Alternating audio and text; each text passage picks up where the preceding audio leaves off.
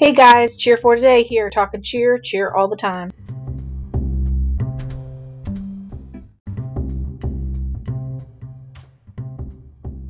Twenty twenty is a year to remember. I'll tell you, I think it's more of a year to forget. We've got schools starting online, some schools going back, wearing masks, gotta keep your six feet, sports are delayed.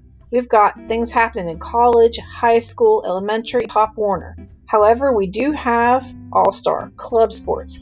Most states have a good number of those sports which have come back, with precautions and everything else.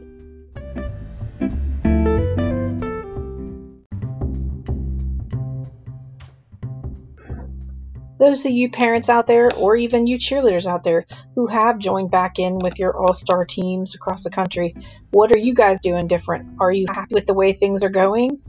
Or would you rather see it go a different direction? Leave us a recording on our voicemail at the bottom.